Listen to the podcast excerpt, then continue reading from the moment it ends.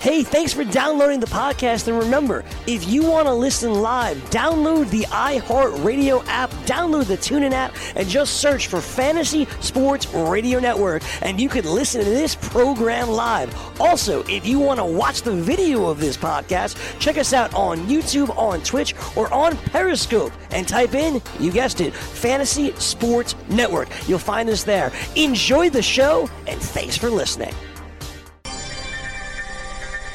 Good afternoon, everybody. I'm Cam Stewart with your Fantasy Sports Radio update. We've been waiting for a long time, and today, cha-ching, cha-ching, cha-ching.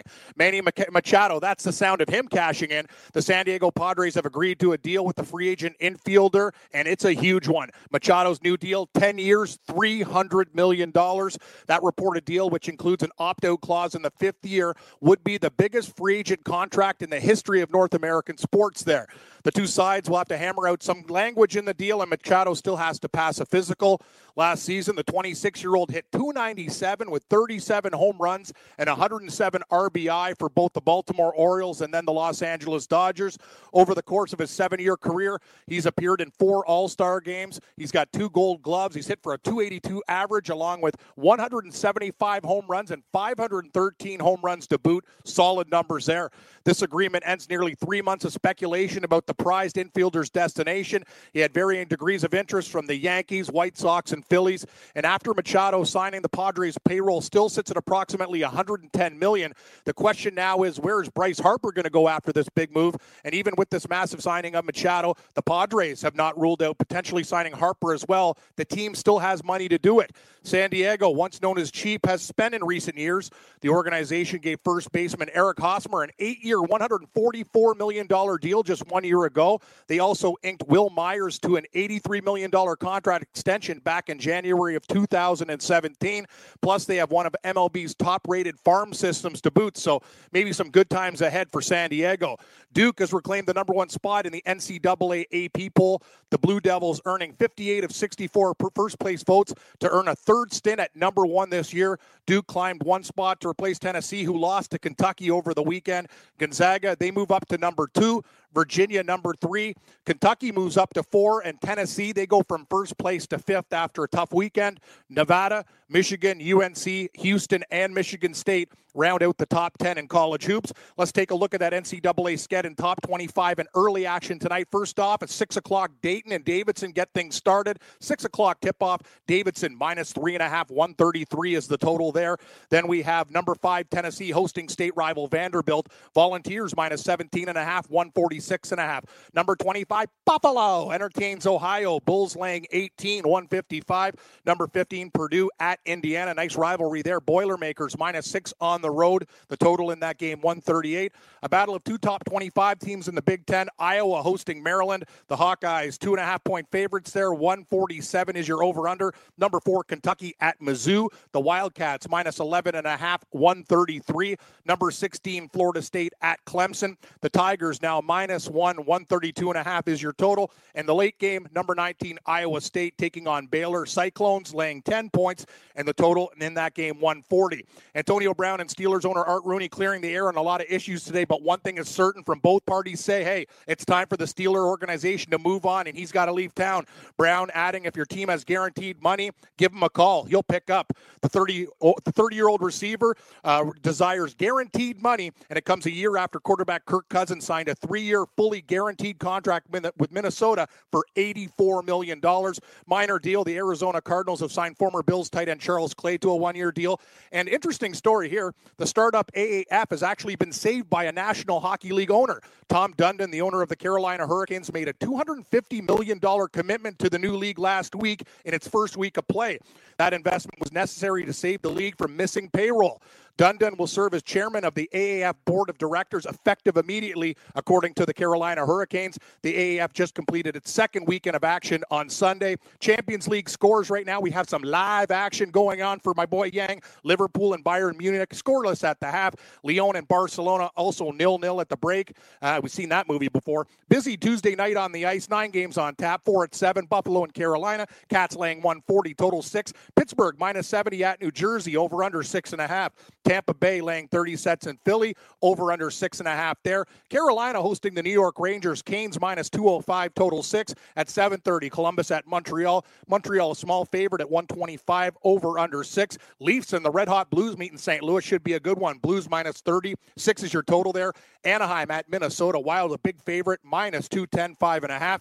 And Nashville, they hit into Dallas to take on the Stars. Stars minus 15 cents, 5.5 your total. And the late action, Arizona at Edmonton. The Oilers are laying minus 170, over under in that game sits at 6. Keep it locked to the Fantasy Sports Network for all your entertainment needs. My boy Gabe Morency, he's the host. I'm Red Heat, he's Rage. Stay tuned for Red Heat and Rage. We're going to have our friend on, George Kurtz, Long Island Rage, talk a little bit baseball, a little hockey, and a whole lot more. So keep it locked right here to Red Heat and Rage on the Fantasy Sports Radio Network. We're back right away. Join the experts live on the air every day by calling in at 844-843-6879 to join the Fantasy Sports Network. Game Time Decisions.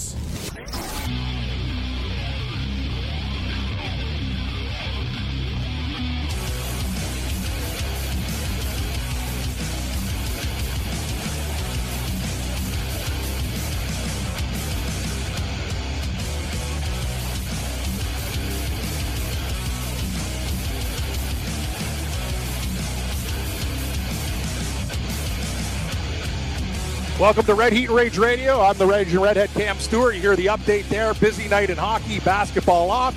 My boy Gabe Morency will join us on the show. He is Rage.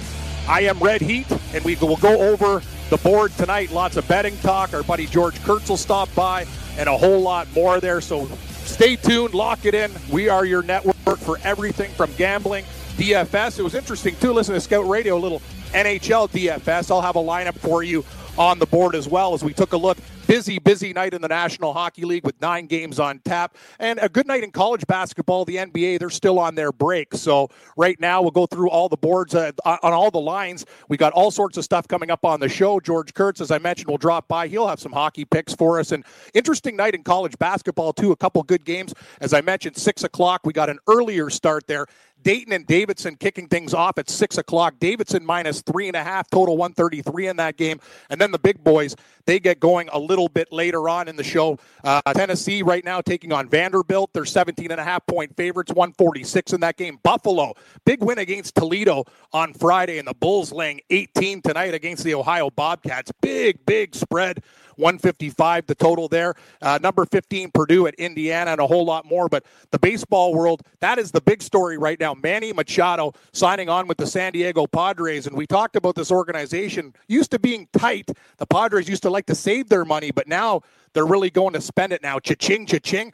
The Padres, 10-year deal. $300 million for Machado, so that is unbelievable stuff. He is cashing in, and the crazy story about this is they said, hey, Bryce Harper might be available too. I doubt that's going to happen, but the Padres have saved for years, and we talked about the signings that they've had. Used to be a cheap organization, now spending. What about that deal with Eric Hosmer? 8 years, $144 million, and Will Myers, $83 million contract extension, and now Machado. So San Diego, the doormats of the West, actually spending some money, and it's nice. We waited for the Padres. Hey, we remember the good old days with Tony Gwynn and Steve Garvey, and these guys have been doormats for a long period of time. It's nice to see the Padres finally spend some money. We'll see what happens there at later on with this Bryce Harper deal as well. We don't know what's going to happen, but they basically were playing chicken with each other, and one signed now, so I think the other one has to sign, and hopefully that'll work out. We'll see what happens, because we have no idea what's going to happen with Manny Machado. He's still got to pass that physical. I think he'll be okay. He's going to go see a doctor. He's going to pass, and then Bryce Harper waited. I don't know. The Philadelphia Phillies seem to be the right mix for him, and we'll see what happens there. And lots of great news out of baseball. I told you, the NBA break and a whole lot more. Stay tuned. It's Red Heat and Rage. From the NFL to the NBA, DailyRoto.com is the place to win millions in daily fantasy. You can get the best DFS NFL coverage all season long for a price of $129.99, or dominate the entire daily fantasy sports realm with the Elite Package at $59.99 per month. If you use the promo code FNTSY, you get 10% off your Daily Roto package. Go to DailyRoto.com, pick your NFL or Elite Package, enter promo code FNTSY, and you'll be on your way to becoming the next Daily Roto millionaire.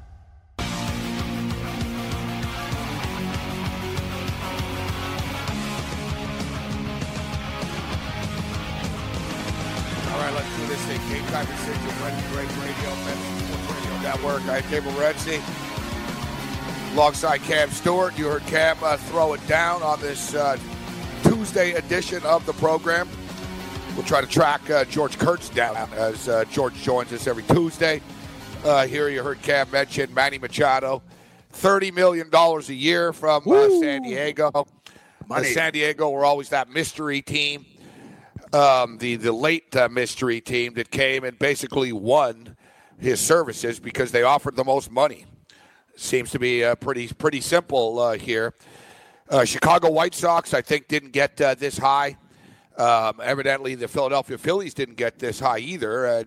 We'll see how much money Bryce Harper gets right now, now that this number's been set at $300 million for Machado. And truth be told, I think that a lot of teams sort of think Machado's more valuable than Harper, being an infielder, as opposed to being the outfielder and the production that he brings to the table. But hey, San Diego's not playing around. It's been years that they're just sort of there. Yeah. In the West, the Dodgers always spend money and have been pretty successful. San Francisco have won World Series every couple of years. I think, they've won three World Series over the last 12 years or whatever the hell it's been. Colorado, knocking on the door. Yep. Arizona is looks like Arizona's in rebuild mode right now. And San Diego, especially with no football team there, too.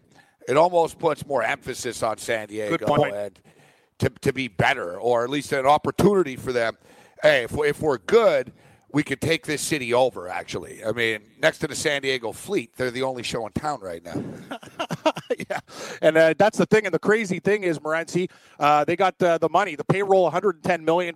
They still have more money to spend. I really doubt that they're going to end up winning the Bryce Harper sweepstakes. But who the hell knows what's happened in this baseball offseason? It's been crazy. And as I mentioned in the update before, this team is usually pretty tight. But they got Will Myers to a nice extension there, Hosmer. They have a nice little, farm system. They're actually not too tight, to be honest. Yeah. They're just not good.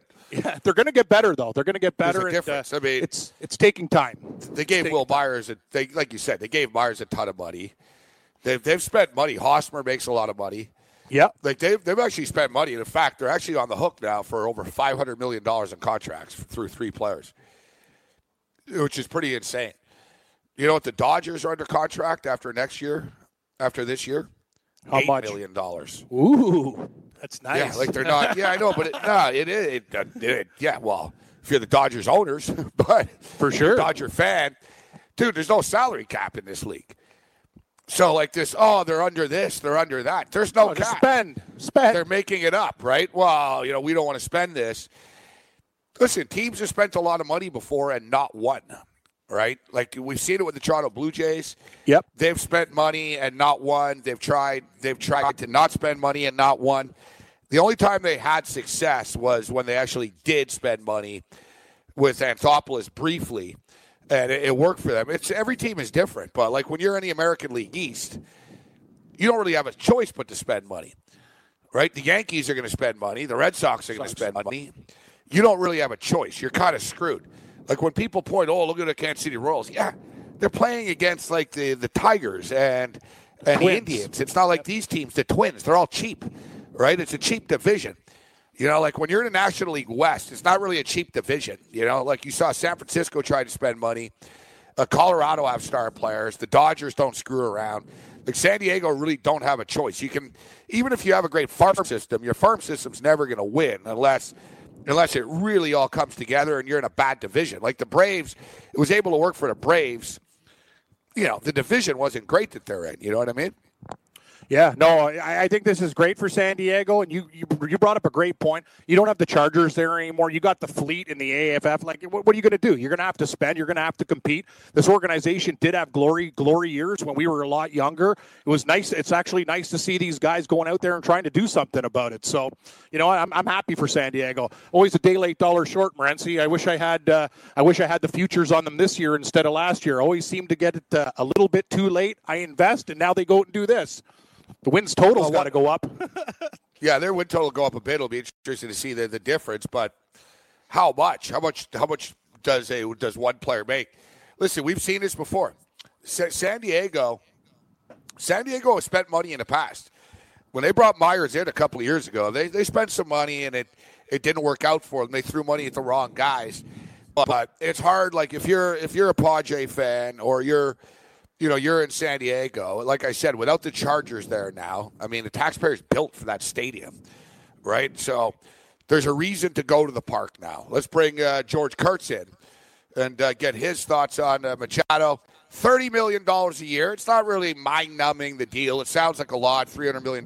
Biggest contract in U.S. sports history, I guess, until Harper signs, or we'll see what Harper gets. But, you know, $30 million a year when it's all said and done is, I guess, pretty much in the range that, you know, he could have expected. They weren't going to get $40 million a year, so he wanted the long-term deal. He gets a long-term deal. Machado has an out after 5 years, too. He could bolt San Diego if he wants. George Kurtz steps up in it. What's up, George? How you doing, guys? Interesting day. Good day to be Manny Machado. Yes, very much so. $300 million, we could really go for a piece there, George. That'd be nice, just a little piece. Yeah, you know, after California taxes, he'll only have a couple of million left, so maybe it's not as great as yeah, that's interesting that he ends up there. Lots of taxes in California. I think it's the highest tax state in the country, or it's certainly top two or top three. That's why players generally, when they look at that, they want to go to Florida, they want to go to Texas, where they don't get that state income tax. Yeah. You know, they make more money, more bang for your buck there. You know, aren't they like on the verge of bankruptcy all the time in California too? It's the whole country on the verge of bankruptcy. Who's not on the verge of bankruptcy? I mean, they got no water in California. They're going to fall into the ocean one day. Who the hell knows? Yeah, I know. I was just saying they have the highest taxes, yet they're broke. You know what I mean? Like, makes no sense. Correlation. Where's all the money going? Yeah, like it just sort of seems to be a moneyless pit in California. But that's not Manny Machado's problem. Like, no, you're right. He's going to get taxed pretty much wherever. I mean, you've got Texas and you've got Florida, but the Tampa Bay Rays and the Marlins weren't in business.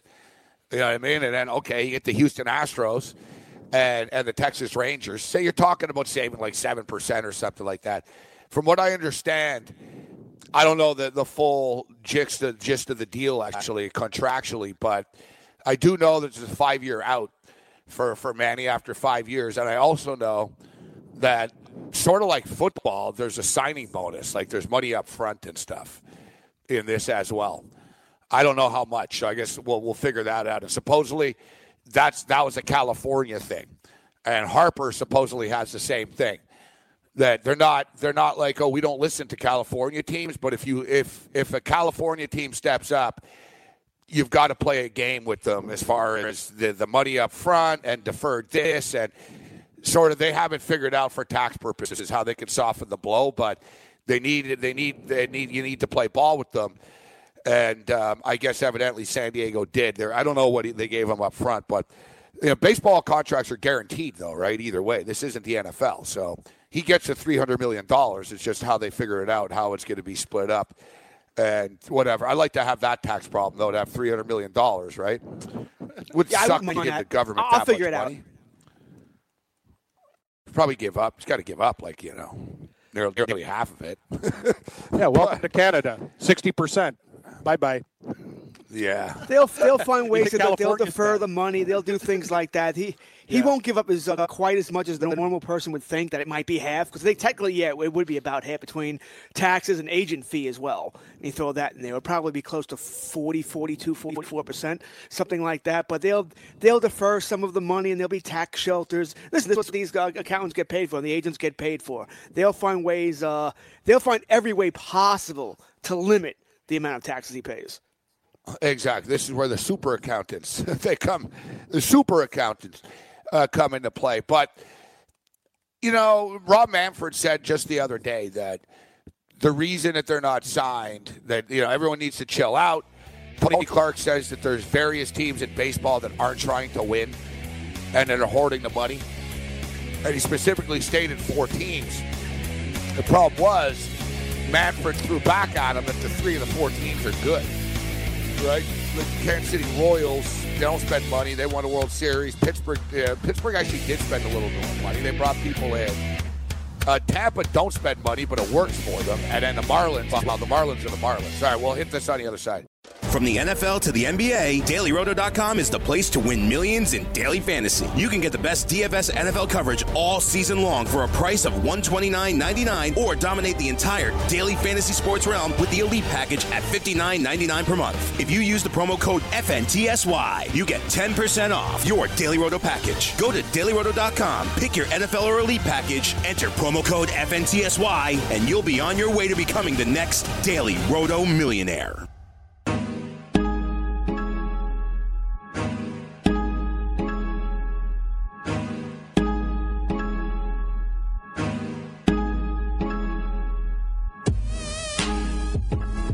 Morning after. Every morning, 9 a.m. You heard Joe Ranieri making it rain at 6. Game time decisions 4 to 7. We got you covered. And Izeri's doing a great job at nighttime with some great guests on the program. And speaking of great guests, though, we had Phil Savage on the morning after this morning. And Phil Savage, of course, longtime football executive and scout, general manager. He was general manager of the Cleveland Browns. In fact, he drafted. He was part of the team with Ozzie Newsome that drafted so many Hall of Famers. He ran the Senior Bowl for 6 years, from 2012 to like 2017, and until last year, he actually ran the Senior Bowl. So he's a pretty good guy to have on today to talk about the upcoming draft. For the record, he's not sold on Kyler Murray. He's not a fan. Thinks Kyler Murray's going to have some problems in the National Football League. But Phil Savage now is the general manager of the Arizona Hotshots in the Alliance of American Football League. And we see a story here. So some of this stuff is factual, and some of it he says is not. So basically, we didn't have him on to talk about the cash influx. So the owner of the Carolina Hurricanes, guys, who says NHL owners don't have money. Yeah. The owner of the Carolina Hurricanes steps up, puts $250 million cash influx into the Alliance League. Basically, he basically owns the league now. He took the league over, and he's the new chairman of the board of this league. Yet I see that Darren Rovell is stating that players didn't get paid in week one, and there was another report that they weren't going to be able to pay players this week unless this money came in. Yet, I don't know, Phil Savage is Arizona, and he said that he doesn't know where any of this is coming from, that they got paid.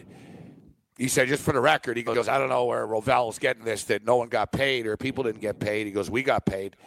He says, no one on the team didn't get paid.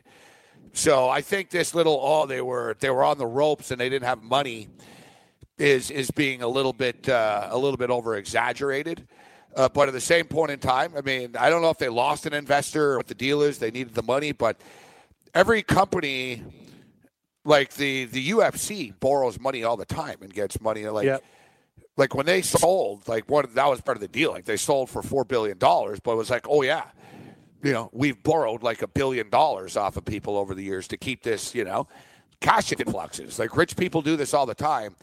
I don't think the league was on the verge of bankruptcy. I think they didn't have as much money as they would like. But I know a lot of people are like, oh, look, they're in trouble already. I don't look like they're in trouble. Somebody just gave them $250 million. There's a lot of companies in America that nobody coming in and giving them $250 million, guys. So they're not in trouble. They have $250 million now. Yeah, you would think, the Carolina Canes owner is he was compared to Mark Cuban, right? He's a friend of Mark Cuban, so people were worried that he would do weird things in the NHL just like Cuban does in the NBA. He really hasn't so far, and the Hurricanes are actually in the playoff hunt. So I'm a little surprised he would do this. That's $250 million. I don't know what his net worth is. Maybe $250 million. It was no big deal. I wouldn't do it. I probably wouldn't do it either. I mean, not the AAA. I love the league. I'm not. If I had $250 million. And they were like, all right, you got $250 million to get into pro sports. The AAF isn't what I would put it all on. Yeah, it's a great point. No, they were like, basically. I don't know. Like, Yeah. For that, I'd rather buy like 20% of the LA Clippers or something. Yeah, no, I mean? Exactly. You're making total sense. And they said this guy, like, it's kind of interesting, like the backstory. And I'm with you, Morency. I think that, like, eventually there have been no problems with people getting paid, maybe just working it out. And remember, the week one ratings were good too. And you said it, you bring up a good point. Rich people borrow to things around. He was basically saying he always wanted to be involved in multiple franchises, kind of like the Glazers, with the premiership teams overseas and football and everything else. So he's kind of like a big shot owner junior compared to these other guys. And I guess the AAF is what he can afford to do. And now he's running the show. Their problem in the AAF is they're paying people too much money.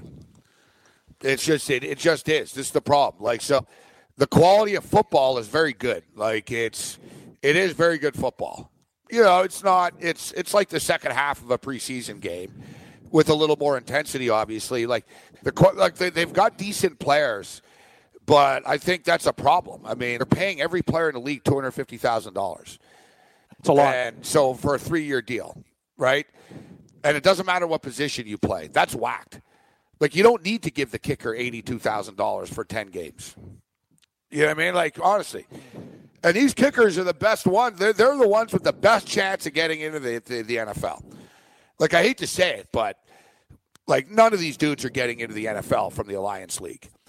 They were already in the league. Like, they've already been. Like, if they were that kickers, good, they'd be in the NFL. Secondly, yeah, or they'd be in the CFL after. Yeah. You know what I mean? Correct.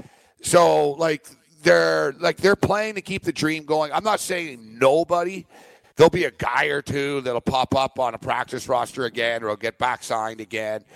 But for the most part, I was thinking about that the other day because I was looking and I'm like, yeah, you're not going to make it back. You're not going to make it back. It's almost like they're better off auditioning. Like, people said, oh, the AAF is going to hurt the CFL. Look the other way around, man. The CFL can pluck these guys. You know what I mean? Like, CFL can say, look, this receiver's good. He's only making $80K US. We'll give him $300 Canadian, right? And it's a much better deal, and it's a better league, it's a better everything type of deal. But I just think they overpay. Like, they can't pay every player so much. I think that'll catch up to them a bit. You want to be cool and throw money around, but so I was thinking about that. So I saw, like, a kicker. One, the guy is on. He was on San Antonio. And he was drilling, like, 53, 54-yarders and, pretty convincingly, too. And I'm thinking, it's not like, like, they already know if you're a lineman. They're already like, yeah, he's too slow on his feet. You know what I mean? They're like, that's why he's not in the NFL. Or he's too this. He's too slow. He doesn't have the power. He doesn't have the explosive speed off the line of scrimmage. So there's all these things that keep guys out that have a lot of talent out of the National Football League. But, George, if you're a kicker, if I'm a scout and I'm seeing some dude in the Alliance League and he's booting 54-yarders all the time, why don't I give him a chance? It's not like physically he's outmatched or slower or worse than an NFL kicker. Give him a chance. I think kickers have the best chance, actually, of showcasing their skills in this league more than anyone else actually does. Oh, I would agree. I mean, we see it every week in the NFL. All this team's bringing in 6 kickers to challenge for a job. Right? So you get yourself on film. You get yourself on tape. This general manager can see what you can do. All right, let's call it Joe Schmo here. We've seen. That's what I think this whole league is. It's just a way of get these players get more on film. And maybe rather than a minor league system, which would happen right after during the NFL season, like baseball does, it gets you during where the general managers can actually watch these guys work. I think it is more for kickers because I agree with you. I think the CFL would benefit. Because they can just pluck these guys. The NFL is just like maybe, a half a percent of these guys will end up in the NFL at some point. Maybe. Besides, the NFL already saw these guys. Exactly. It's a cold world in the NFL. They already saw them. They've already been through the NFL grinder, right? Like, they've already been there. Like, these guys would. You'd rather be on an NFL practice roster than a Lions team. These guys aren't on practice rosters. Like, they're dudes that got cut by the CFL. Don't want to play in the Arena League or too good, but are still good. Like, there's still football players out there. Like, the NFL is such a specialist league, right? You have to meet certain requirements, and then it's good, and then you're out after a couple of years. But anyway, so the league is pretty safe for the next 3 to 5 years. So that basically is the deal. So we had Phil Savage on today, and he said that they were told from the onset that we're in this for 3 years. We should be good for 5. now with this money, they're good for the 3 to 5 years right now. They can build it up. And I think the best thing they can do, actually, and we talk about the correlation with the NFL, which they don't really have much. They have a deal with the NFL network, but is that the NFL, this is Bill Polian's goal, is that the NFL gives their practice roster to these guys, right? So exactly, practice squad players can get reps. And they don't, you know, they used to have NFL Europe. Like I this, when NFL I look at Europe. This weekend, it's what it reminds me of. It's NFL Europe, very, America. It's very, very good call. It's the World League that was in Montreal before, the Montreal Machine. Montreal Machine, Galaxy. Those guys had people that made it to the NFL. Stan Gelbaugh was the quarterback. He played for the Seahawks. No, they had tons of guys who went. Yeah, I would say Stan league had more guys, more guys who played in the NFL in the World League. Lots of guys went there. And when you were a high draft pick, you went to the World League first. I remember a lot of Seahawks, they go to the World League, and then eventually, you know, when they're ready to play in the NFL, they went in there. Just, no, I thought there was a lot of guys in the World League that actually went to the NFL afterwards. I would say that league even more so than this one, but hopefully they're hoping they can get guys to the big league. That was another sort of Roger Goodell. Like, he's anti anything that costs them money to develop anything. Like, why are we doing this? Why are we doing that? Well, so your players can get reps. I mean, really, NFL preseason games are a joke, you know, so they're evaluating players really on not a lot, you know, of a half. You know, obviously what happens in practice is big, but, you know, I think the Alliance League has a place. But anyway, so I'm just stating, Phil Savage stated this morning that he doesn't know where Ravel is getting, that no one got paid and stuff. And I just saw Ravel state that players never got paid for week one. And it's funny because Savage even dropped. He goes, He goes, you might have to wait a day or two. So I think they might have been a little late. Doesn't matter what business you're in. The check's in the mail. But he said Arizona have all been paid. So that's just something there. So, yeah, the owner of Carolina, the Carolina Hurricanes. Oh, there's the music. Can you turn the levels up, gang? I can't tell when we go to break. All right, talk over. So on the other side, I look forward to your guys' take on Don Cherry freaking out about the Carolina Hurricanes. Speaking of the Carolina Hurricanes, he's going to make more money selling those T-shirts than he will off the AAF. Hey, thanks for downloading the podcast. And remember, if you want to listen live, download the iHeartRadio app, download the TuneIn app, and just search for Fantasy Sports Radio Network, and you can listen to this program live. Also, if you want to watch the video of this podcast, check us out on YouTube, on Twitch, or on Periscope, and type in, you guessed it, Fantasy Sports Network. You'll find us there. Enjoy the show, and thanks for listening.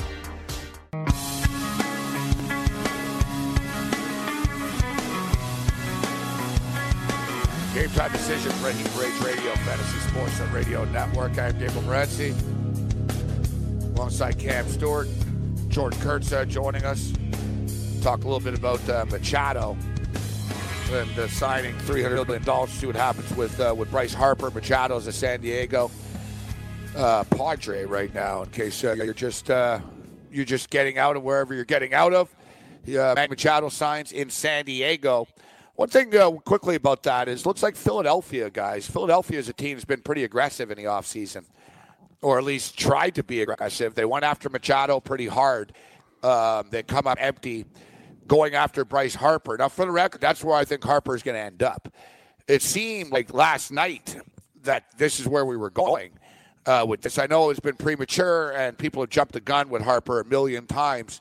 Seemed inevitable that he was going to be with San Francisco last week, but you know, Bob Nightingale's a pretty I respect Bob Nightingale. He's reputable. He doesn't throw things out there. I saw Nightingale and a couple other respected guys were stating that it seems like he's close with Philadelphia right now, except we've heard that before, so I don't know. I mean, supposedly the White Sox were close with Machado too, right? Yeah. Right now the White Sox are like, well, we just signed all of Machado's buddies for nothing. Yeah, it's a good point. They were going to bring him there, and now they got to deal with that. That's not cool. Yeah, that blows. Yeah. He'll be released as some coming tomorrow. His brother-in-law. Yeah, well, they got Alonso there. Yeah, it's like Yonder Alonso will be traded. Wasn't it John Jay? He'll be released tomorrow. Jay, yeah, exactly. Yeah, it's like, guys, damn, that didn't work. The only reason we signed you. Yeah, get Machado here. Pass. Yeah. Up close. All right, so the owner of the Carolina Hurricanes, and I'm going to look this up actually in a second. I just want to see where he got all his money because he's obviously pretty rich. Tom Dundon? Yeah, he sounds like he's loaded. So the Carolina Hurricanes in the news in the hockey world due to Don Cherry. So Don Cherry lost it on Sunday, I guess it was, during his coach's corner or on hockey day, whatever the hell it was. I don't know. I saw the video of it. Don Cherry's pissed off because the Carolina Hurricanes, after the game, have, like, celebrations, and they come up with different sort of themes after the game.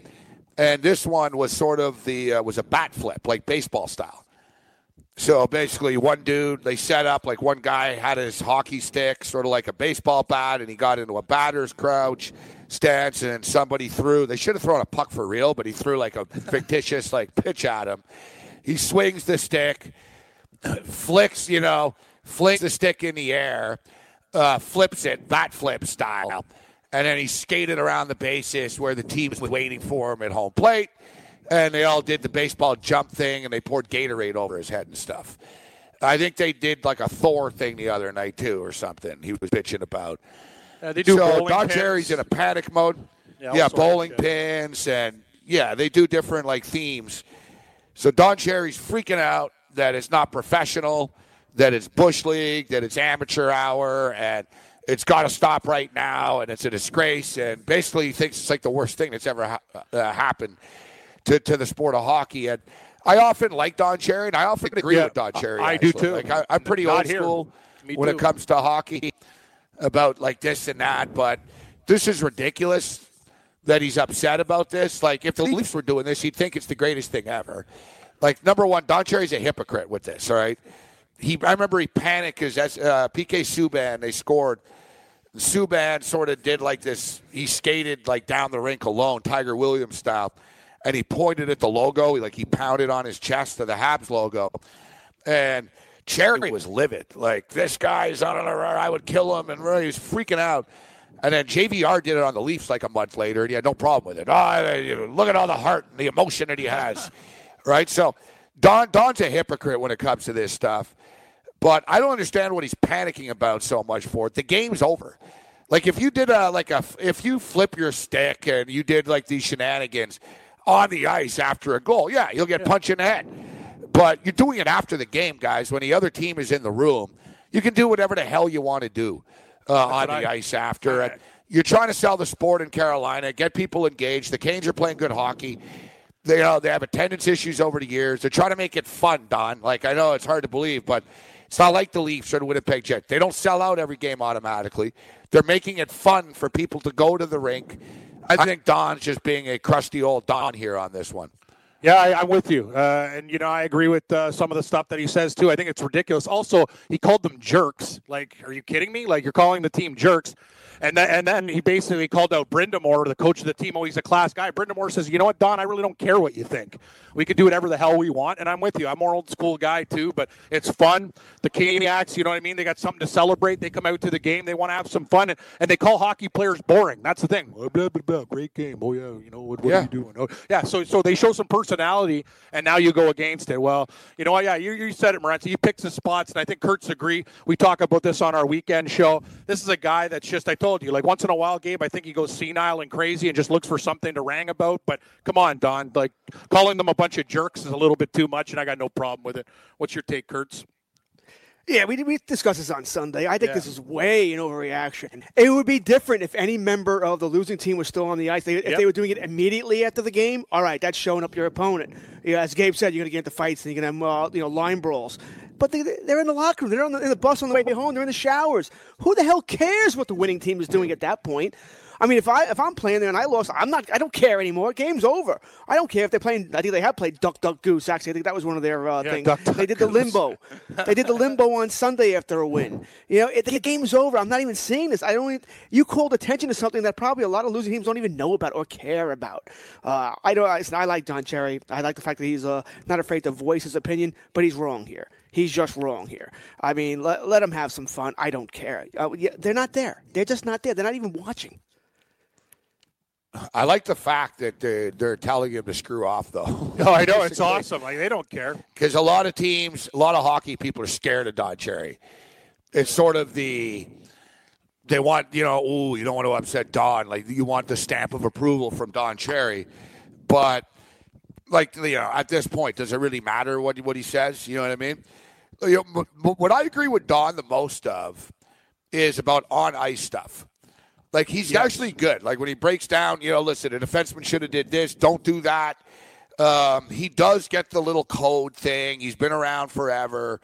He does, but it's kind of like, you know, it's comical, actually, that exactly. He used the term jerks when Don Cherry pumps the tires of a lot of guys who are jerks in real life, all right, that do bad things in real life off the ice.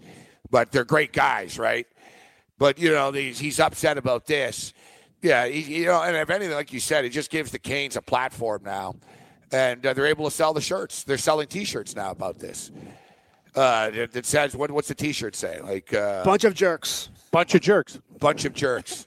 Yeah. It's great. Like, it gives the team a thing to, like, drive them right now. And I actually wouldn't mind one of those. It gave them identity.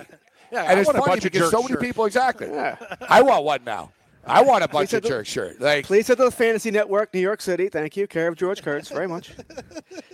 Yeah. Like, they gave the team like something like a mission almost now, actually. Like, they gave Carolina a purpose. Like, they're a meaningless franchise to suddenly sort of have a purpose this year.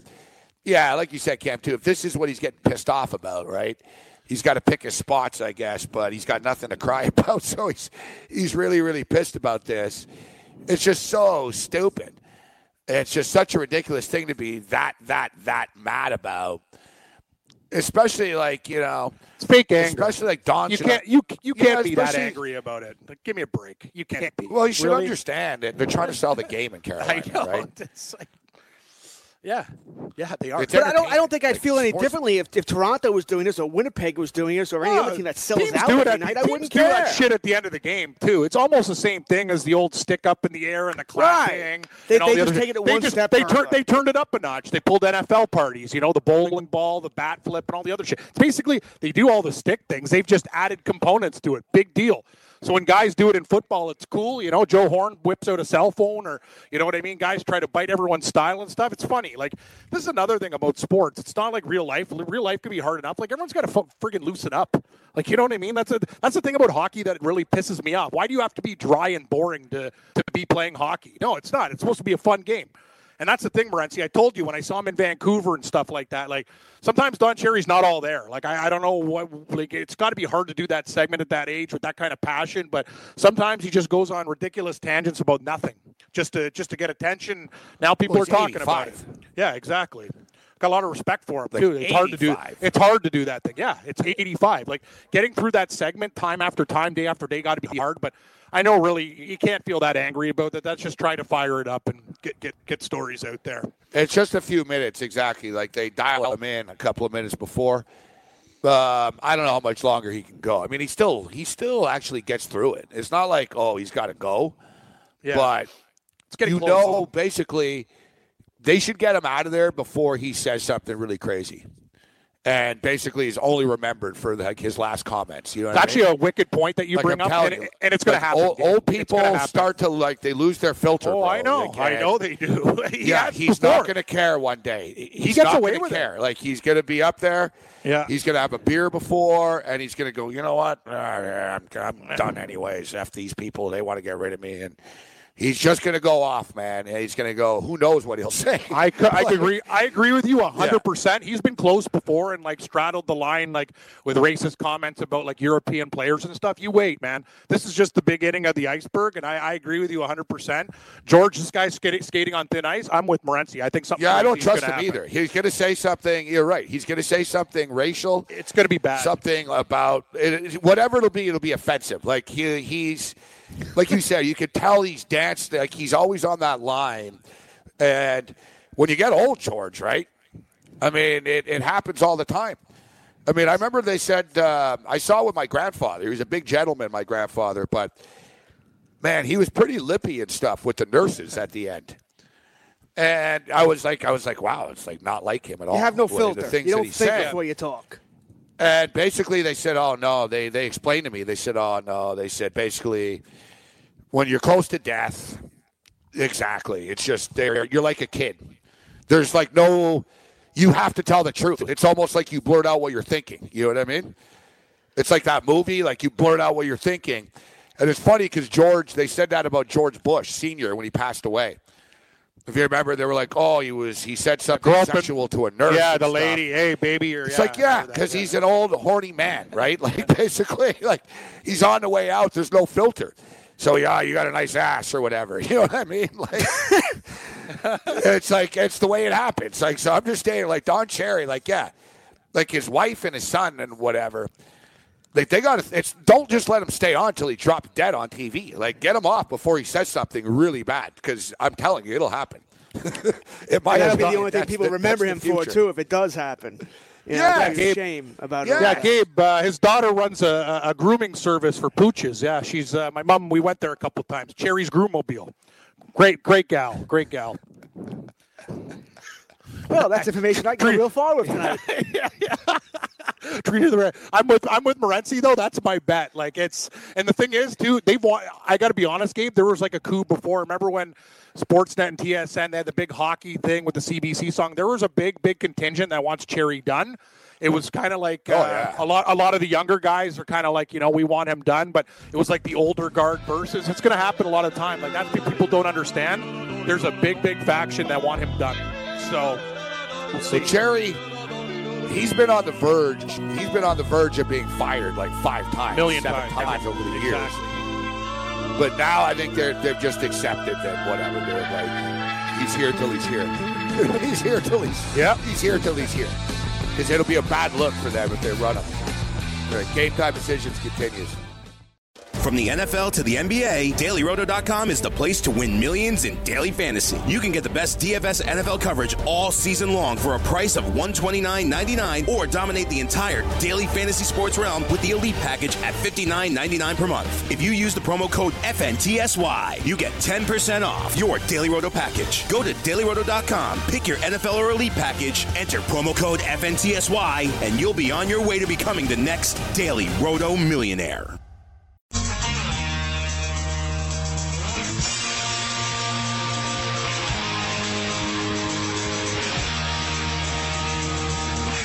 All right, we'll get George Kurtz out of here. You can hear George and Cam every weekend at 11 a.m. Right here on the Fantasy Sports Radio Network. So, George, before we get you out of here, our boy Drusilla, Devils fan, sends us the Carolina Hurricanes have changed their profile, actually, on their Twitter.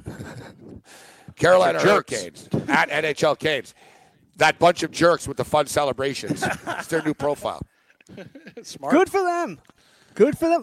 Play into it. You might as well play. You are the Carolina Hurricanes. Nobody cares. Hell, half the normal fans don't even know there is a team in Carolina.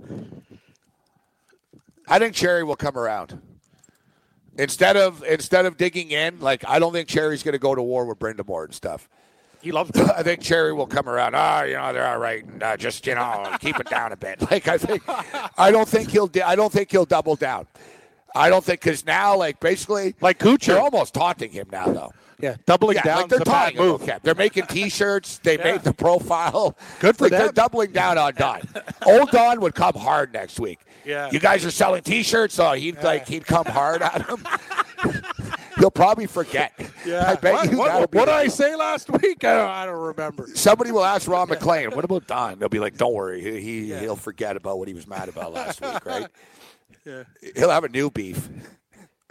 The Canes are eating it up anyway. It's good for them. It is good publicity for them. People are eating it up. I mean, everybody's talking about it. It's not just this show. I've seen this talked about on NHL Live. They're talking about the same thing. It's great. Yeah, nobody ever talks about the Hurricanes. They get attention. All right. So before we get you out of here, George, big games tonight. Speaking of the Carolina Hurricanes, those bunch of jerks are laying minus 225 to the Rangers. It's a lot of juice. Tampa's at Philly tonight. Pittsburgh here in New Jersey. Toronto at St. Louis, Columbus at Montreal. Columbus got beat up last night. I was on it. I was on Tampa. Now they're in Montreal. Montreal Canadiens minus 125. That, you know, some cool games. Toronto at St. Louis, Columbus at Montreal. What's your take, George, on the NHL card game? Well, Columbus better win tonight because by sitting Bobrovsky last night and starting Columbus Stahl against Tampa Bay, they were saying we can't beat the Lightning, but we're going to beat the Canadiens tomorrow night. I'll go with Columbus, but, man, that's dangerous tonight. I just think what they did last night was sort of sad. I'm going to take the Bleu Blanc et Rouge, the Montreal Canadiens. Hey. George Kurtz. Thanks, George. Later, George. Be good, guys. Hey, thanks for downloading the podcast. And remember, if you want to listen live, download the iHeartRadio app, download the TuneIn app, and just search for Fantasy Sports Radio Network, and you can listen to this program live. Also, if you want to watch the video of this podcast, check us out on YouTube, on Twitch, or on Periscope, and type in, you guessed it, Fantasy Sports Network. You'll find us there. Enjoy the show, and thanks for listening.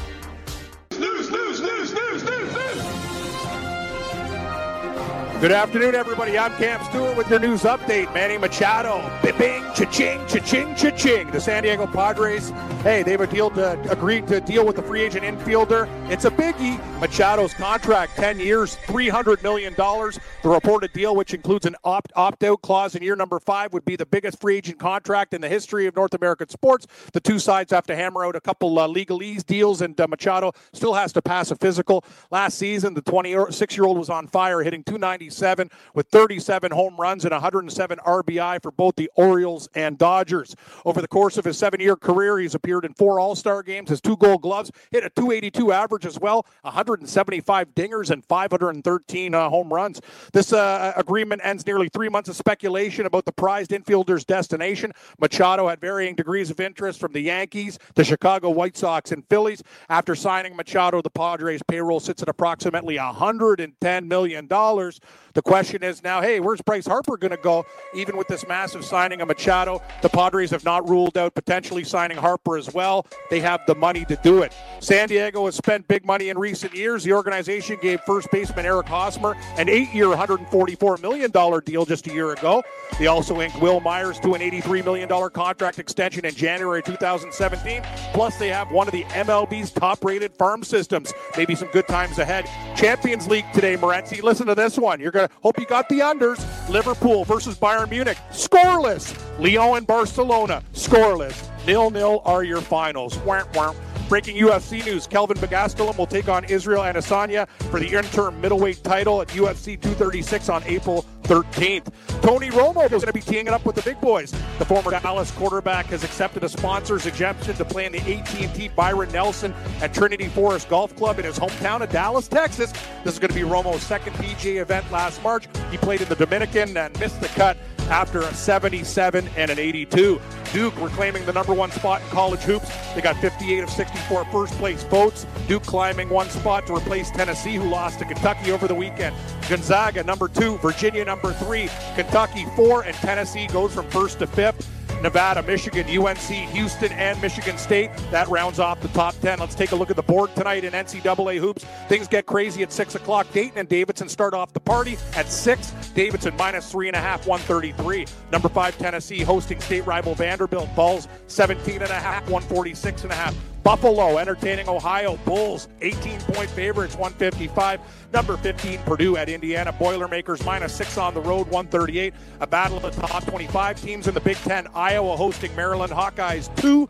147 is your over-under. Kentucky red hot at Mizzou, laying 11.5 on the road, 133. And number 16, Florida State at Clemson. Tight one here. Clemson -1, 132.5. Iowa State and Baylor. Cyclones laying 10, 140. And Antonio Brown and Steelers owner Art Rooney clearing out the air today. A lot of issues, but one thing is certain. Both parties say it's time for the Steeler to move on. Both want to move on. Brown says, hey, he wants guaranteed money. If you got it, give him a call. The 30-year-old 4-time All-Pro receiver desiring a guaranteed deal. That comes a year after quarterback Kirk Cousins signed a 3-year fully guaranteed contract with the Minnesota Vikings for $84 million. The Arizona Cardinals have signed former Bills tight end Charles Clay to a 1-year deal. And in the NFL, Gronk's agent says the veteran tight end will decide on his future in the next few weeks. The 29-year-old set to carry a cap hit of nearly $12 million for the final year of his contract in 2019. In the NHL, the Dallas Stars have checked in on Matt Zuccarello. Jets blue liner Dustin Bufflin out at least 3 games with a new lower body injury. Very busy night on the ice tonight. 9 games on tap. Good sked. We talked about the good ones. Columbus at Montreal. Habs -125. And the Leafs versus the Red Hot Blues. The St. Louis Blues laying 30 cents. Total 6. Arizona and Edmonton late game at 9 o'clock. Oilers laying -170. Over-under sits at 6. And in the NBA, Michael Beasley is taking his talents to South China. The 30-year-old veteran forward signed on with the Guangdong Southern Tigers of the Chinese Basketball Association.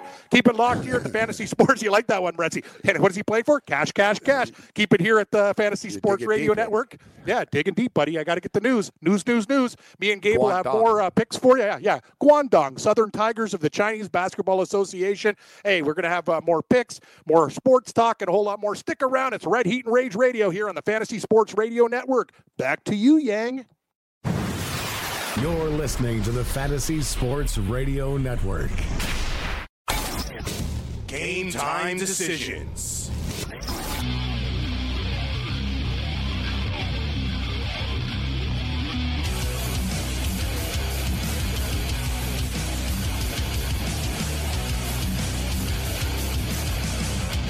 All right, that was the 5 o'clock metal update. Although I like Linkin Park, but not quite metal. Like, it worked better, like, yeah, Neon Nights. Oh, no. Yeah, what was the one I did last week? That one was a smooth bet. Yeah, that old school metal. Love it. Love it for the update. Again. Yeah, Neon Nights.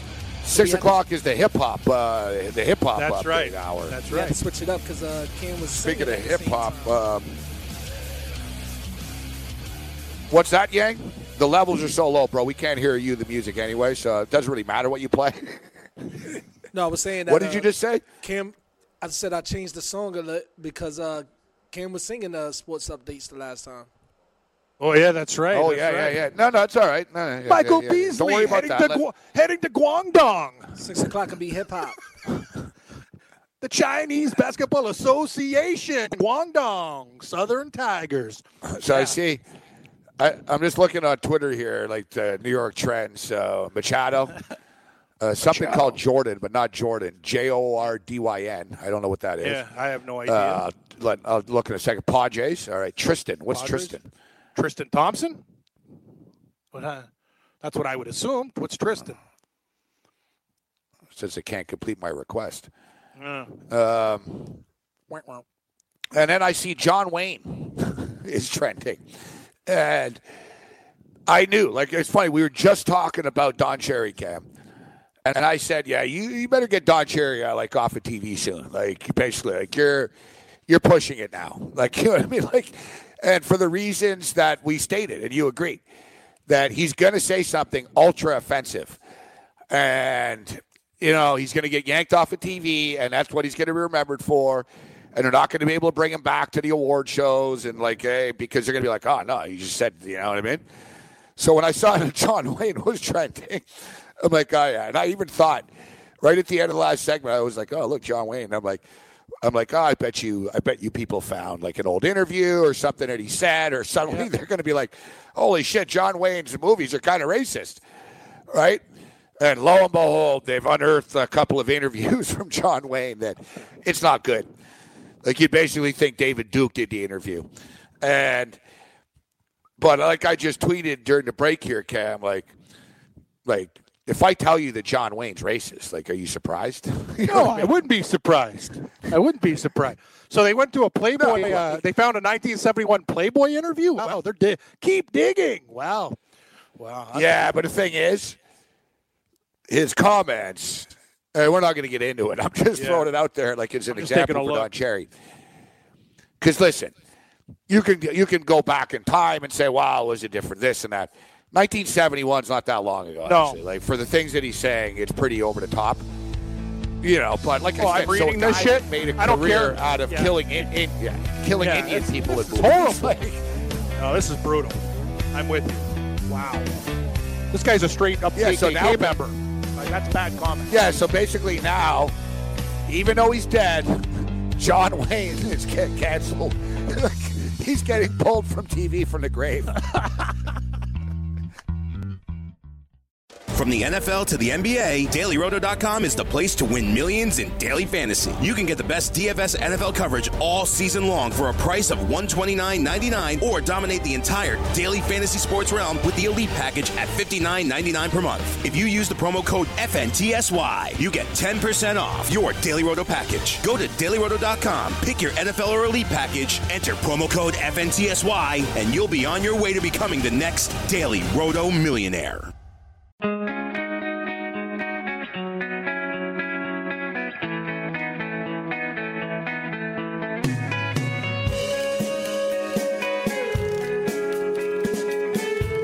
Things are getting cold out there.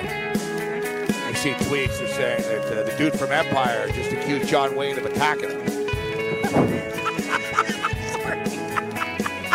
I shouldn't laugh. No, sorry, man. You can't crack those jokes. You know I'm going to laugh. So, that's the thing, though. It's funny. Like, in today's world, though, Brexy, we need a little bit. Like, no, John Wayne, he's sick. Like I thought it was going to be, like, an N-bomb and, like, a couple other things. Like, that guy's, like, straight up. I've never been a John Wayne fan, though. No, he's got to put a white sheet over his head. Like, he's out of control. Like, he needs to be stopped. I'll be honest. That's like crazy racist shit. That's nuts. That's brutal. I'm more like Pinko Kami than that's what people don't know. Then like I'll lean more that way than like even like Westerns. I've never liked Westerns. Like I've always thought that Westerns are like blatantly racist and stuff. Like oh, you got white guys like, just like, the Indians don't even have a fair fight. Yeah. They're sitting there with friggin' bow and arrows against guns. Like, are you kidding me? Like I like archery as much as the next guy, but what am I gonna do with a friggin' bow and arrow against a guy with a gun? Like, are you kidding me?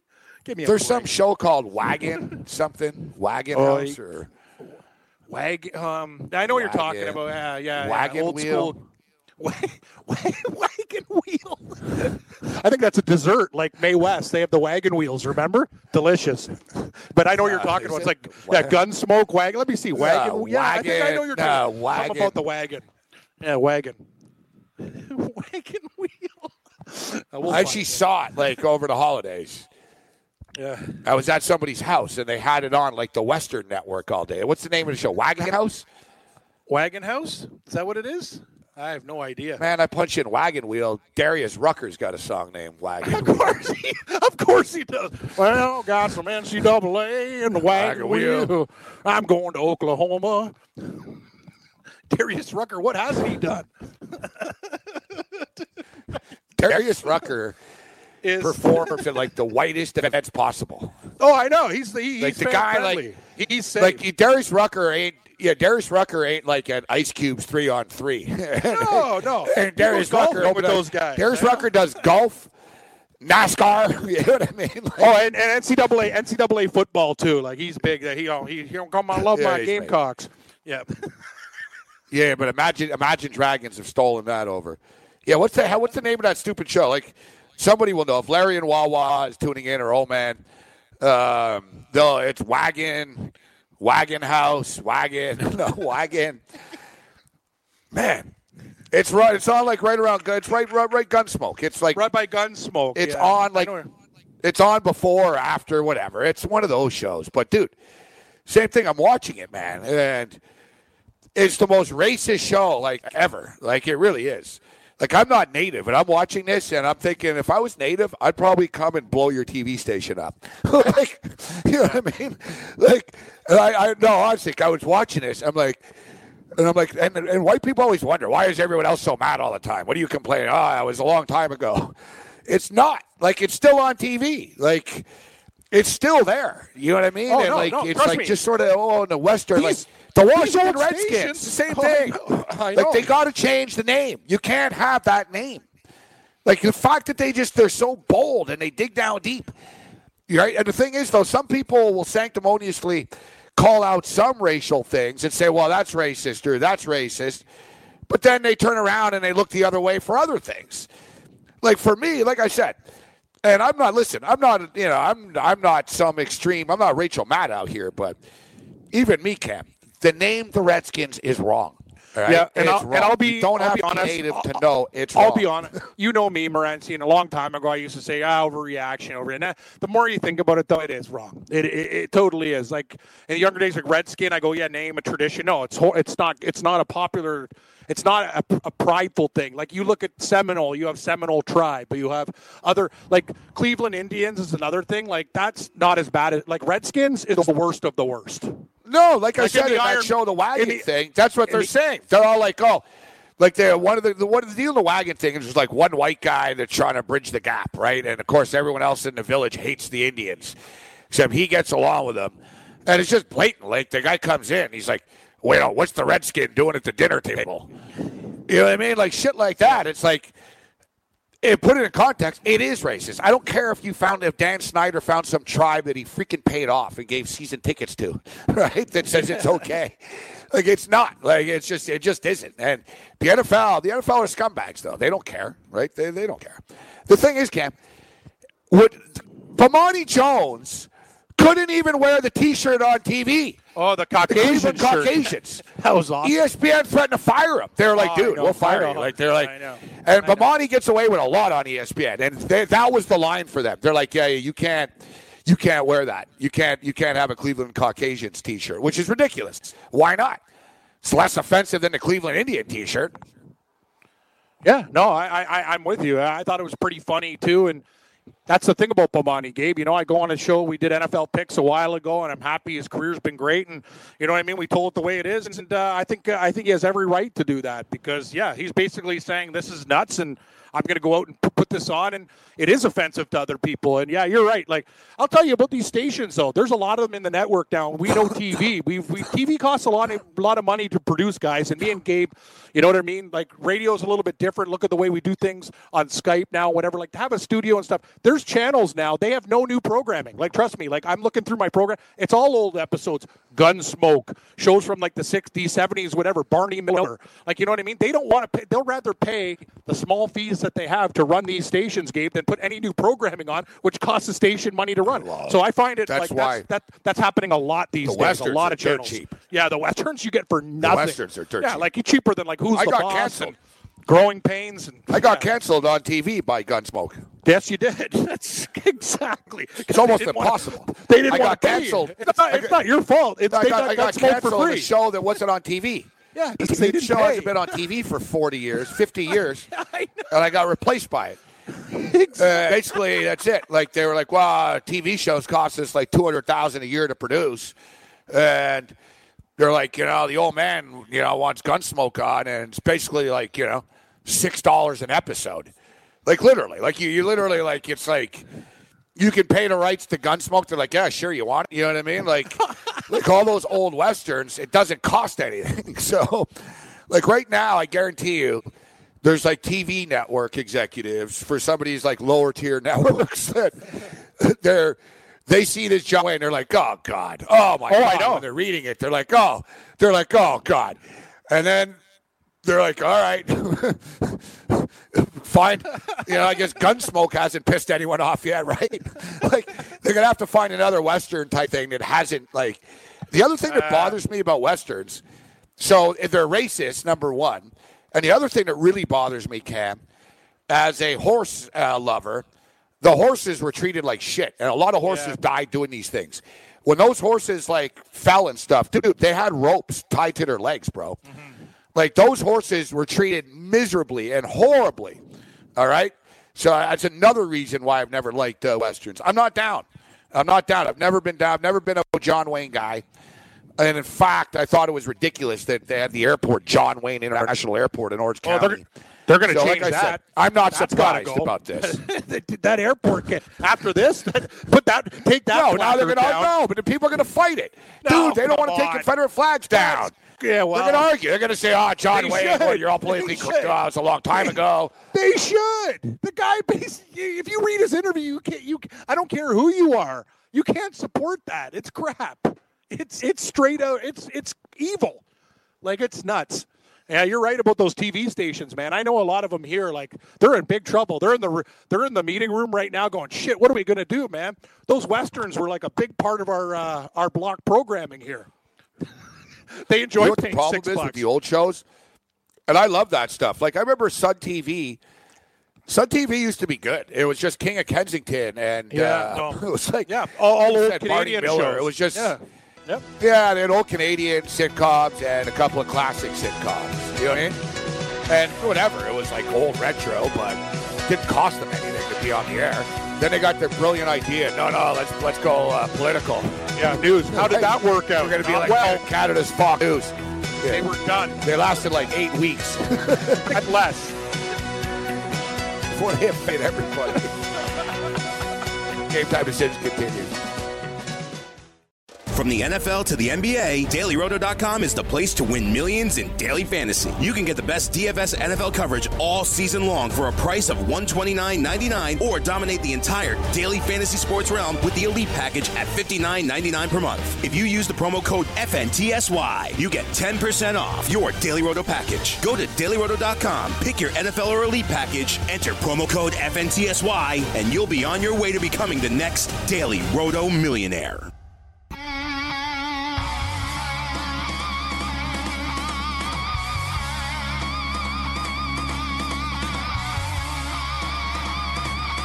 Wagon train. That's Larry. Larry and Gisella. These guys are on top of everything. I'll tell you one thing. We could take Larry and Gabe if we were ever on one of those. That was close. Wagon wheel? Yeah, you were a wagon wheel. I told you wagon wheel's a nice dessert. Wagon train was close.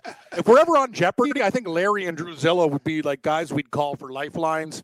Oh, man, too. Like, there's a couple guys here. They really know stuff. They know what they're talking about. Yeah, I'd call Larry. Larry for, anything historical. If Who Wants to Be a Millionaire when you get the phone call? Yeah, Larry. Larry and Wawa. Patch him through. The name of that show? Yeah, get Larry on the phone. Larry. Hey, Larry. Is it wagon wheel or wagon? What? Wagon train. Wagon train.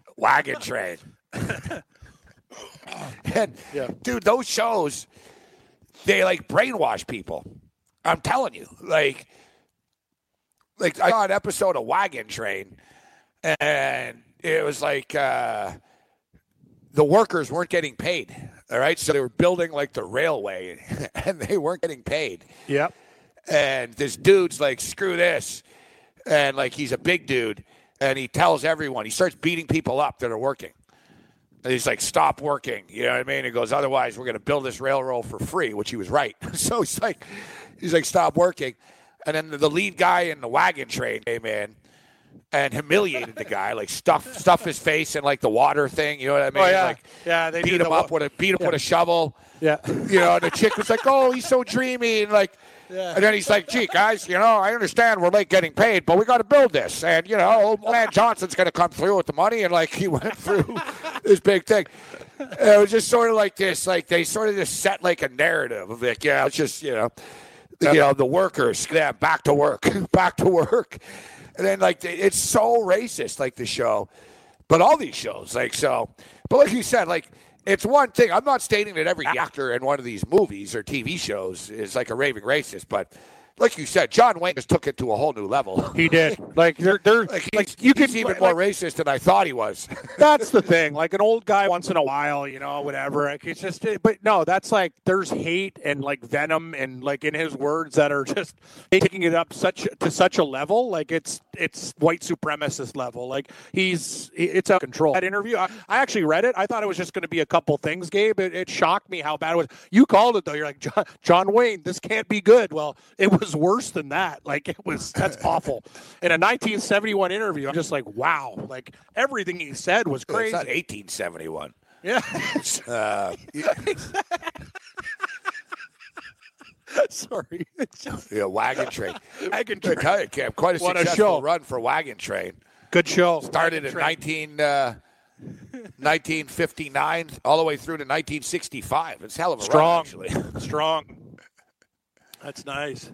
Other TV shows similar to it, Gunsmoke, Rawhide, How Gun Will Travel, The Rifleman, Leave It to Beaver, Bonanza, Father Knows Best. And I watched an episode of The Rifleman, and that was pretty freaking racist, too. Oh, all those Westerners, they just are. Like, they're racist. Like, they should burn the tape of all of them, like, in my opinion. But, you know, I'm sure it's going to be a debate now, and it's going to come up.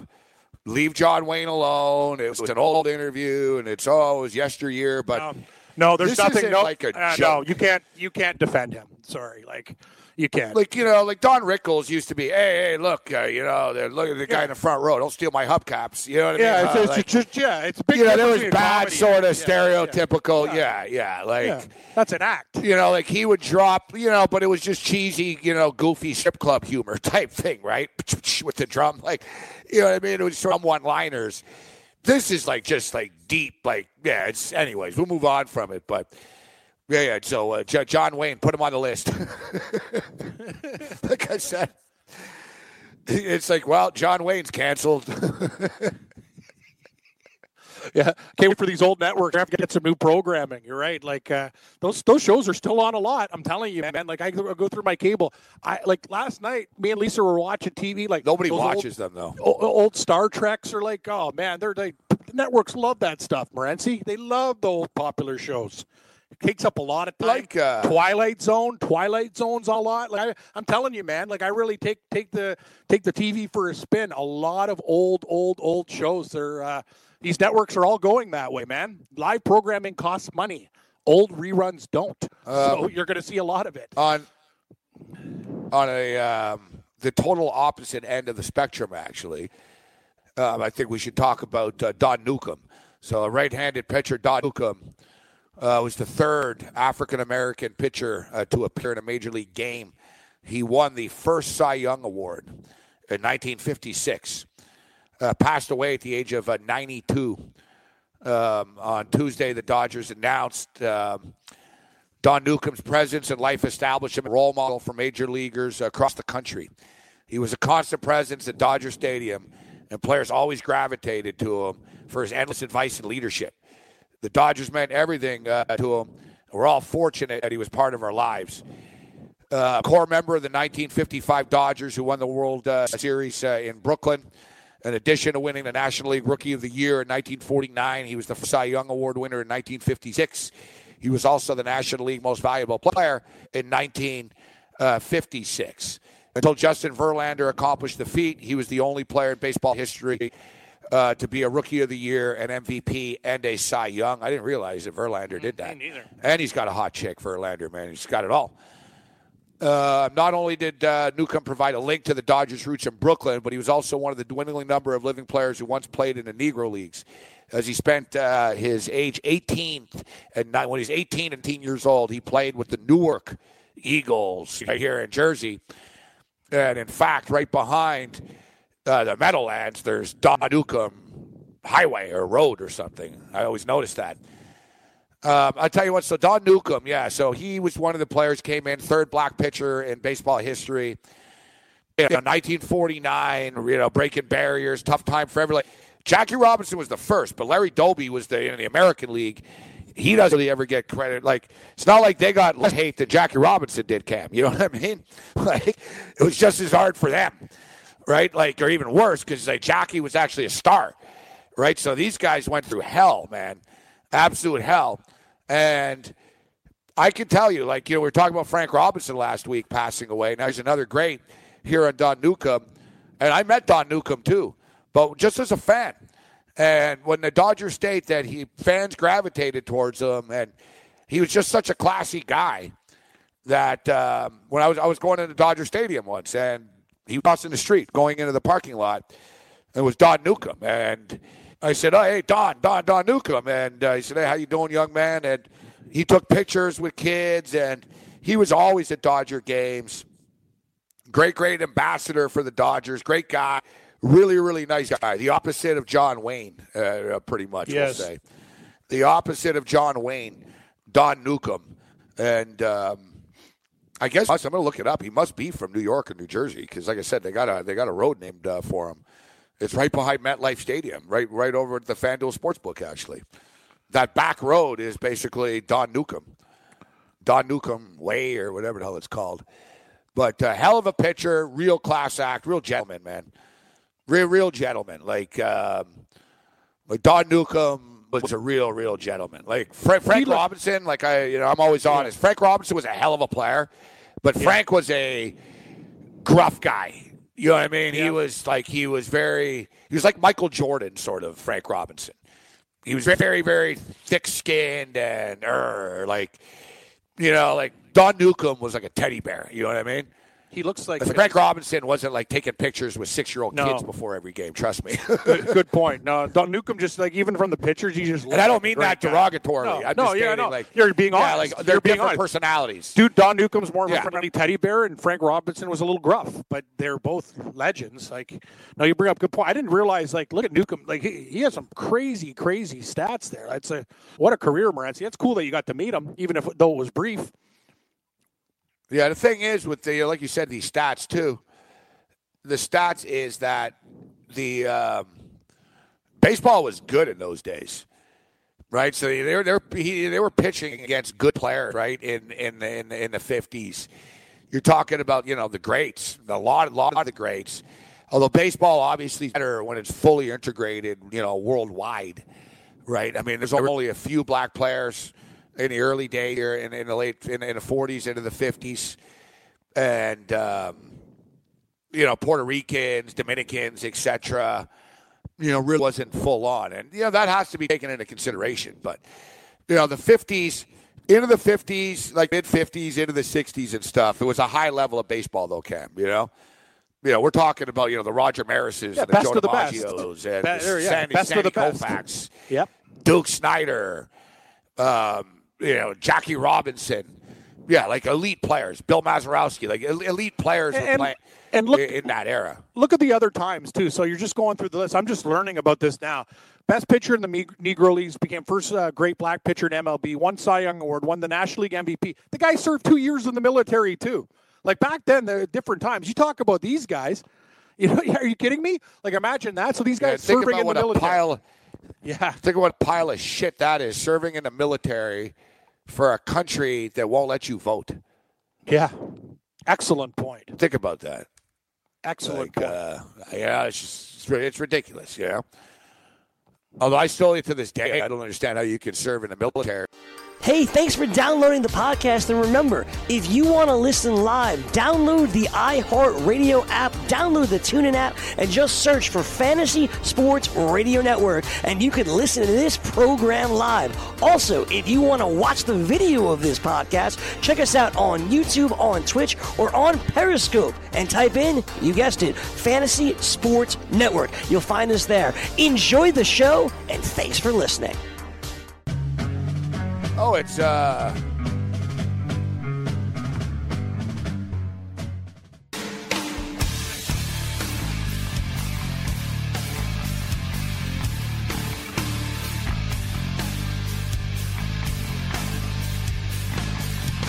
Time Decisions, Red Heat Rage at Radio. I just found a great interview with Don Newcomb, actually. Great stuff.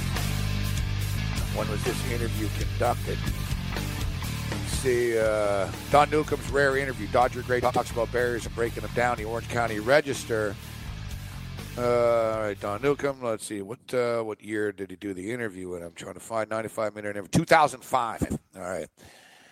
Did a 95-minute interview at Dodger Stadium in 2005 that was arranged by the Negro League Baseball Museum.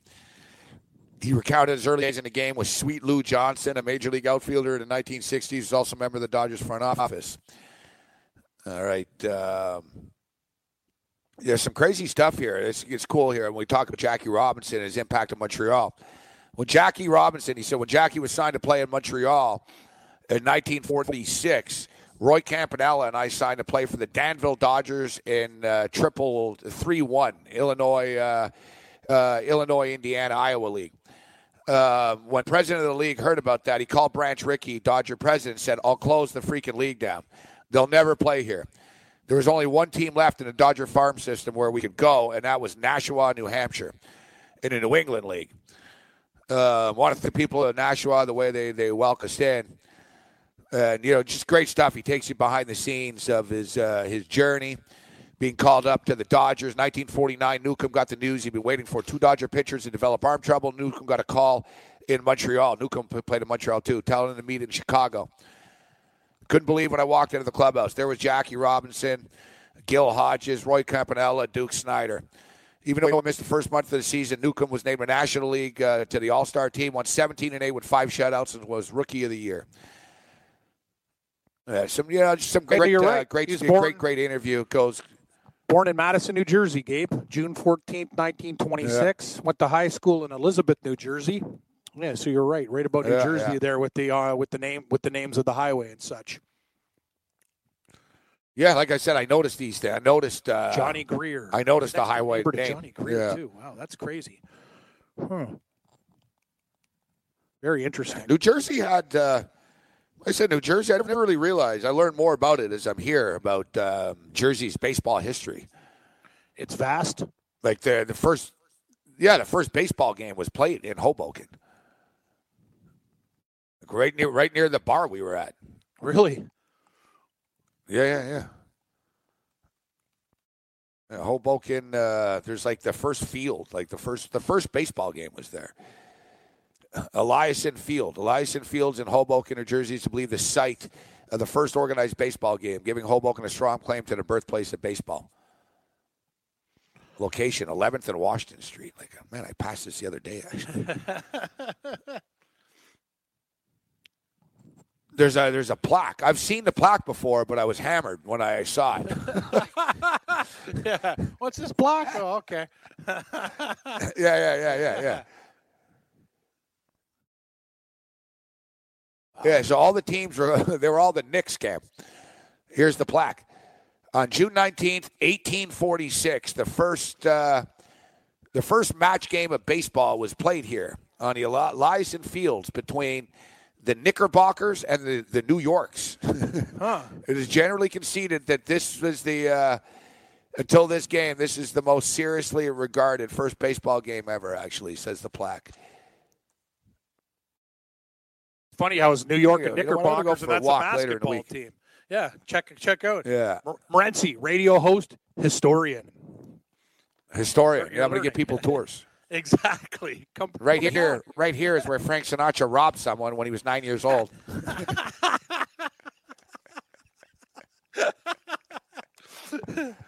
That's crazy how it's New York, the Knickerbockers in New York, and it's baseball, yet that's the basketball team's name. Kind of interesting. That's weird. Yeah, I'm looking right now. I'm on Google. Kev, I'm 0.6 miles from here. That's great. Yeah, so I'm not close. Like, I'm 0.6. Like, yeah, I'm going to walk over. I got to take my own picture of this. Like I said, like, I was with Drusilla, actually. I think we were leaving the bar after a UFC, the Pig and Parrot. Like I said, it's down there. It's not that far, actually. Like, basically, it's a few blocks from me. Rest in peace to Don Newcomb. Real class act. Real class act. I look forward to reading this full interview, actually, after. I enjoy the history, Cam. The history of the game. Yeah, the history of the games. I was just saying, so I was just going through Twitter, and I don't know if I've lost my mind, but Sooner Lisa's got no heat, and then I see the next tweet from, like, JR, and says, old JR's got heat, or something. Like, is JR hitting on Sooner Lisa, you know, like from wrestling, like JR? What the hell is going on here? Oh, yeah, here's the plaque. Nice. Okay, check it out. Baseball, yeah, June 19th, the first bat. Yeah, that's a nice play. HIBA, I see it. Good call, Drusilla. See, Drusilla's quick. What, he tweeted that picture of the plaque? Yeah, he's got it. Between the Knickerbockers and the New Yorks. It was generally conceded that until this guy, the game was not seriously regarded. Yep. Looks like he took this picture the night we were out there because it looks dark and wet. It does, yeah, you're right. Because that's if you look at it, it looks dark. That's the flash on that. That's definitely taken at night. Definitely. Yeah. Like I said, like it's not far from me. I'm gonna soak it in. I like to go check out the field as well. I like old history like that. I wouldn't mind even checking out Ebbets Field. You know where the stadium used to be. I think it's like apartments and condos now, actually. There, but in Montreal, like where Jackie Robinson played the stadium, I used to pass it every day. I used to always stop once in a while and stop and blaze one there. You know, drink a Pepsi, nice. Have a seat. That sounds nice. So soak in the history, of the sport a little bit. But so Machado signed right now, and I'll tell you what though, San Diego aren't a complete joke, Cam. I remember betting on them quite a bit last year. They've got a lot of good young players this team, actually. I agree. Yeah, the wins, you know, we talk about the White Sox. It's always kind of, I tell you, day late, dollar short type of thing. I believe in the Padres. The one problem is, Gabe, I believe the hitting starting to come around. Sometimes the pitching gets a little bit erratic. It'd be nice if they had like a certifiable ace in that staff. The Giants are going to be definitely taking a step back.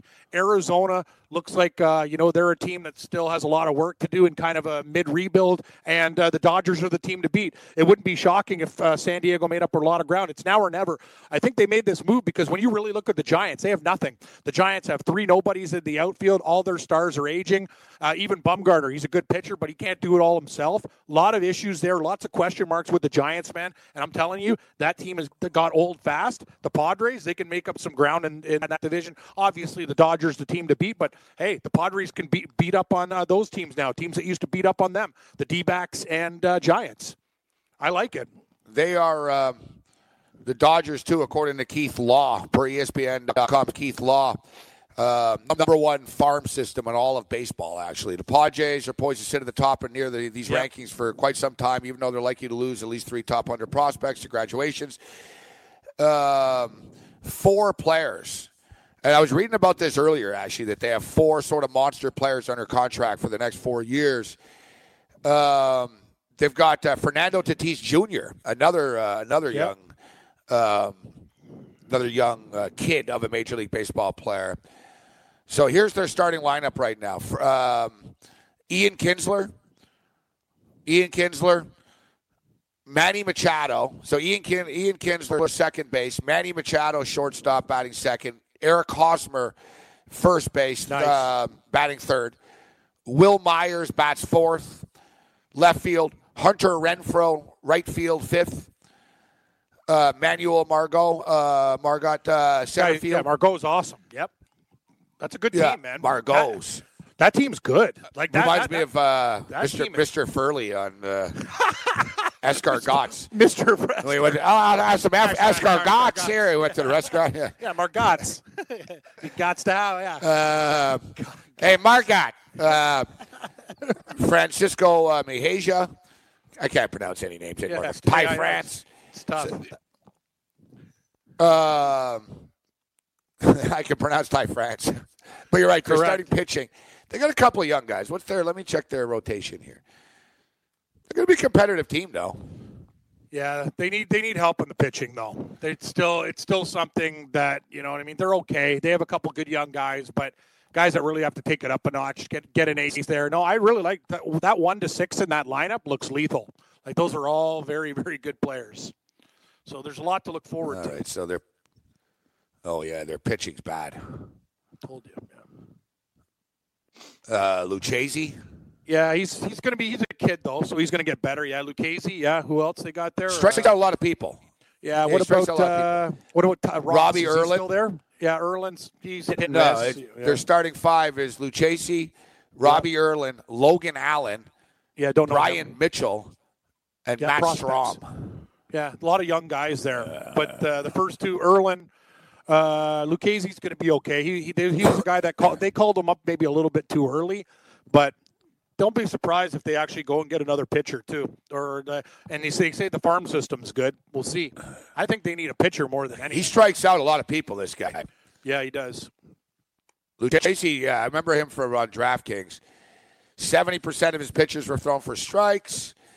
No, that was just in one game. But he's got a 10K per nine inning average, which is pretty impressive. So, it was 8-9, 408, struck out 145 in 130 innings, walked 43.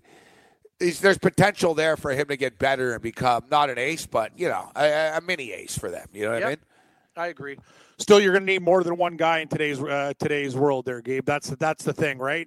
The other guys on the rotation. I really like the fact that the hitting's going to get better. Erlin's okay. The good news is when you look at that rotation, they're still young. So anything could happen. They can get better. But it'd be nice if they could lock down kind of a guy that's just a little bit, a name, somebody that they can put like maybe in the their win hole. Total, Cam, their win total was 77.5. So just to compare. So even before this, the odds makers had San Diego winning 77 and a half games. Feels a little high, doesn't it? Like, I'm thinking that with Machado, maybe. You know, like, I would have went under before you. No, I like the over. You went over? I like the over because of the division game. I'm telling you, like the Padres before, there's a big. Take a look at the Dodgers. Giants are still good. Yeah, the Dodgers are still good. Yes, the Dodgers are. But do the math with Arizona. Colorado are good. Colorado are good. Arizona's going to regress, and the Giants will significantly regress. They're going to be actually one of the worst teams in baseball. I think they're projected. Their wins total, other than Kansas City and Detroit, and like way at the bottom with Baltimore, they're the fifth worst team in MLB. 73, yeah. Correct. They're way at the bottom. See, that's the thing, man. I'm telling you, like it's, yeah, I wouldn't mind. It's a good call, Jefferson, Dallas Keuchel, somebody like that for the Padres. They need somebody that's kind of like just an average guy you could throw in the rotation if there is a type of problem there. One more arm would be good because when I look at that Pete, team now, yeah, Pete just, yeah, I think that's good. Pete's tweeting in here talking about Marcus Stroman, which we all know. Marcus Stroman ain't going to be a long-term J, dude. Just trade him. He bitches all the time anyway. Yeah, he does. He bitches. Like, yeah. You want San Diego? I like him, but he talks much too much for a kid that's hurt all the time. Like, it's like, dude. I like him, too, but I've had enough. Keep your mouth shut, Stroman. Stop bitching about what the organization's doing. Oh, we should have did this. We should have. Dude, you should stay healthy and go out there and pitch. You just get the feeling that he's not part of their long-term plans. I mean, they want to use him as long as he's cheap, but you know they're going to eventually trade him. They nearly traded him in the offseason, but yeah, San Diego will need pitching. That's their thing. I want to see if the number changed, though, from 77 and a half. I don't think Machado will have that much of an impact on I think he'll have about one, maybe probably one or two more wins. That's about it. That's what the number will, Vegas will adjust it to like 1.5. Yeah, because they're not going to jack it up 8-1 or something. People will hammer the under, right? 1 or 1.5. Game time decision continues. From the NFL to the NBA, DailyRoto.com is the place to win millions in daily fantasy. You can get the best DFS NFL coverage all season long for a price of $129.99 or dominate the entire daily fantasy sports realm with the Elite Package at $59.99 per month. If you use the promo code FNTSY, you get 10% off your Daily Roto Package. Go to DailyRoto.com, pick your NFL or Elite Package, enter promo code FNTSY, and you'll be on your way to becoming the next Daily Roto millionaire. Game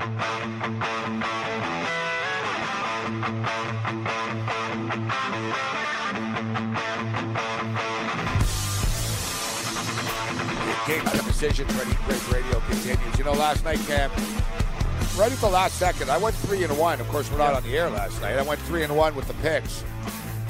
Nearly swept the board, but I fell short. I had the over in the Kansas State game. Yeah, but I went 3-1. I was on Tampa and hockey, hit a couple college basketball games. But right before 8 o'clock, literally, like I had like 6-7 minutes, and the clock was ticking. I'm like, why not? I'll play a little college basketball DFS. Except I really didn't have a lot of money in my account, and I just saw they didn't have a lot of contests. So I saw, they had a 25-cent jukebox. Yeah, the old jukebox. So I jumped in that. Put the quarter in the jukebox. I jumped in that. It had 247 people in it. And I was, like, leading for most of the night, Cam. I was in first place. I ended up finishing fifth or sixth, whatever. And how much? Yeah, frustrating. It wasn't a big pay because it was a 25-cent jukebox. Yeah, true. But my point is, I've never won one of the tournaments before.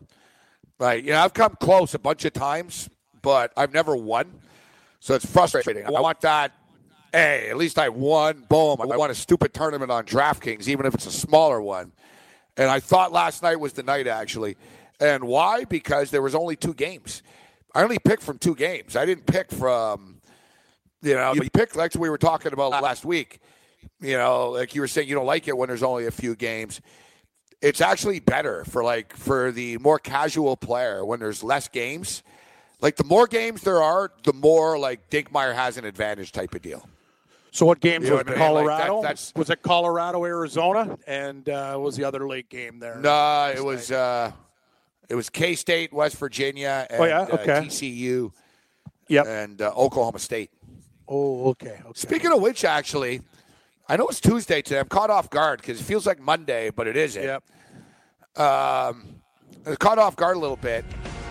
Dick Myers said he's got a hockey guy for us, actually. Oh, like nice. You know, like they're... Well, yeah, like Sco said, Radio had a Sco Radio had a hockey guy on today. Hockey guy. Because there's no basketball, they had a hockey guy on. It's interesting. Yeah, a bunch of people are going to be playing hockey tonight that never do. Correct. So there's tens of thousands of people, Cam, are going to be counting on your hockey lineup not to suck. Yeah, exactly. It's got to be a good hockey lineup today.